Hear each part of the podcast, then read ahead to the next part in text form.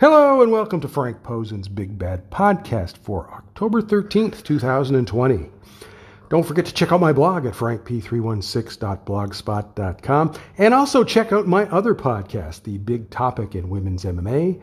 Uh, we uh, look take a deep dive into the current doings in women's MMA, uh, mostly concentrating on the UFC, but we do look at other things as well. Uh, we'll be doing another one of these uh, this Thursday, uh, myself and Schwan Humes. And so uh, look out for that. All right. So, uh, got one new video up on the blog, but before I get into, and it's a UFC video, before I get into that, I want to talk a little bit uh, WWE.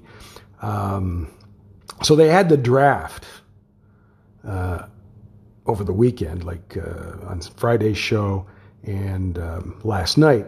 And you know, uh, most of the changes were just body shuffling. Okay, the exception to that, of course, exceptions to that, of course, being things like uh, uh, AJ Styles moving back to Raw and um, um, um, Seth Rollins uh, moving to SmackDown. But other than that, other than there's a few like that, but mostly it was body shuffling.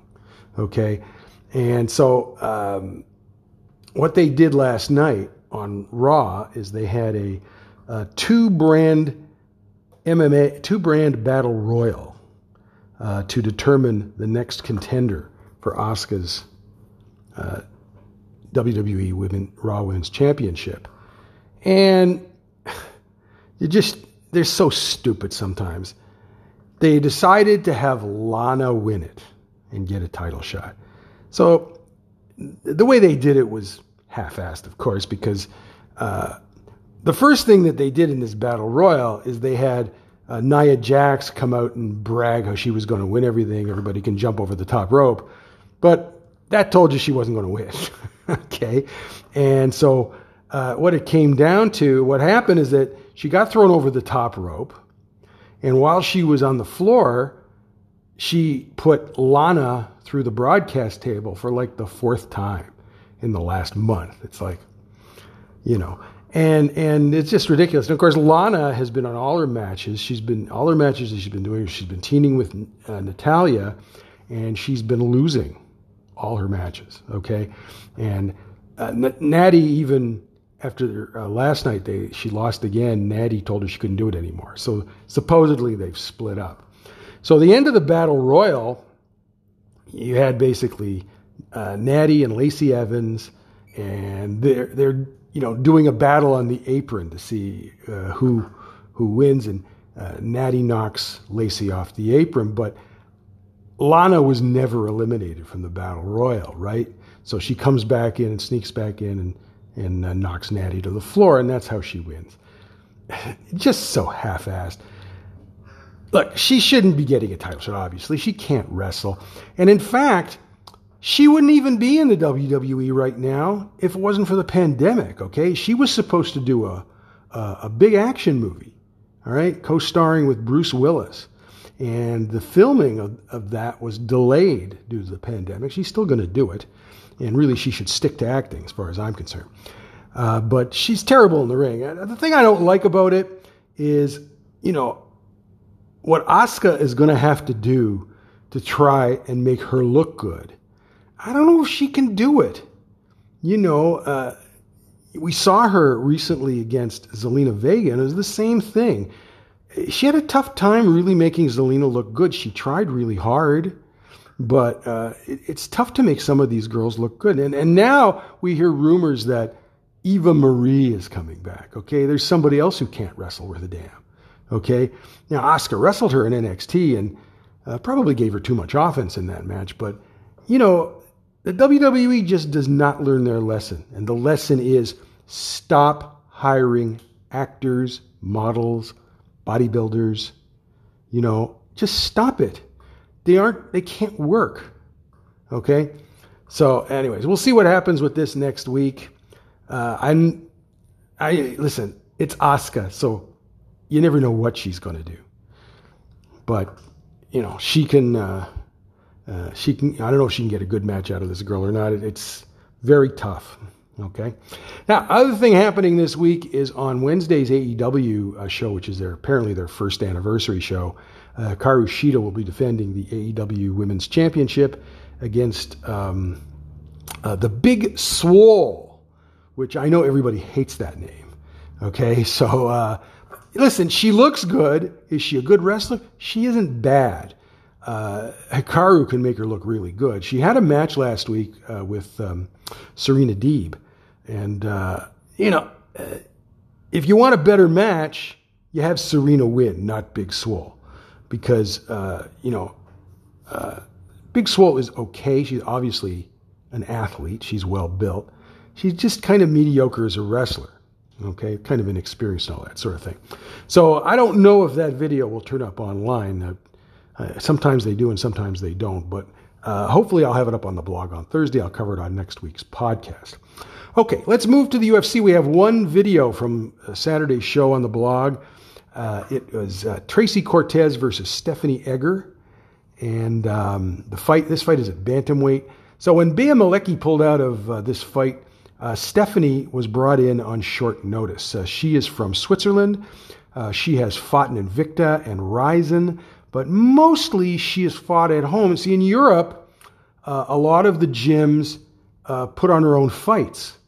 Okay, and and um, it's not that unusual. I mean, you think, oh, she fought about she fought about a month ago for her her own uh, gym. They're called Buddy, the Buddy Gym in Switzerland and uh, it's not unusual. The only problem is most of them are so small and uh, you know they don't have the money for a cage. So usually, for most of her career, Stephanie has wrestled in a, in a is fought in a um, in uh, a ring, and I think the only time she ever fought in a cage was in Invicta, and fighting in when you're used to fighting in a ring.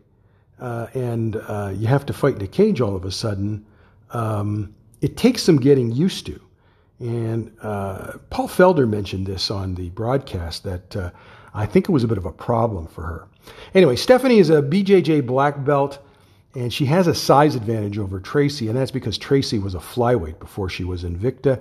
Uh, she trains at Ready Fight in Scottsdale, Arizona. Her coach, George Corrales, wasn't in her corner as he is preparing the Korean Zombie for his fight uh, this Saturday. Um, and this is the second straight time that uh, Tracy faced a short notice replacement. Um, she said afterwards that she didn't even know that Stephanie was a BJJ black belt until, you know, between rounds. But, um, you know, based on this fight, Tracy is very well coached. You know, she took Stephanie down and dominated her for three rounds. Stephanie even landed an up kick to the side of Tracy's head in round two, and that didn't phase her. So I scored the fight 30 27 for Tracy. Obviously, I would like to see her against better opposition. You know, she's been the victim of the late, the uh, short notice replacement twice in a row. So it was mentioned on the broadcast that Tracy went to the UFC Performance Institute to help her weight cut, help her cut weight. So if she has mastered that, I would like to see her go back to flyweight because she is undersized as a bantamweight. Okay, but she looked very good in this fight. Uh, like I said, I, I, agree with Paul Felder in his comments about possibly um, uh, being in a ring. Uh, usually is a bit of a problem for Stephanie. Okay, we have a, a show on uh, this Saturday, and we have two women's fights on the show. The first one is at flyweight. It is Jessica Andrade versus uh, Katlyn Chookagian. So uh, Jessica uh, has lost after losing her last two fights at strawweight. Jessica has decided to move up to uh, flyweight, and um, you know she's fought as high as bantamweight. So you know I don't know if it makes I don't think it'll make that much difference with her. Um, she trains at uh, PRVT. Now they now moved to Las Vegas, so she's the whole team has moved to Las Vegas. That's where they are now. Okay, and this way that if there's a short notice fight or something like that, they can respond quickly. You know, Jessica's fighting style is uh, basically come forward, come forward, come forward.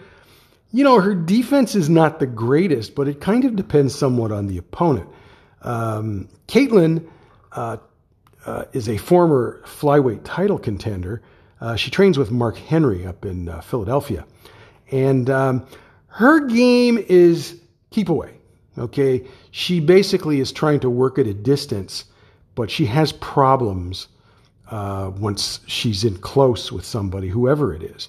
And um, she has, um, uh, she lost a title match to uh, Valentina Shevchenko recently, but she came back and beat Antonina Shevchenko. So, I mean, she's better than Antonina, but uh, um, Antonina's nowhere near as good as her sister. So, the thing is, uh, Katlyn is essentially, because of her fighting style, she's a points fighter. What Jessica will try and do, and I think she will succeed, is get inside on her and just hammer her. That's basically what she's going to try and do. And she has the strength where she can take her down. We've seen her knock out Rose Namajunas uh, with a um, with a with a takedown. And so, uh, you know, Katlyn will try and keep away from her from all three rounds. I just don't think that's going to work. Okay, she can't hold Jessica off for three rounds. She just can't. It's not possible. Okay, the other fight on this show is at also at flyweight. It is Jillian Robertson versus Poliana Botelho.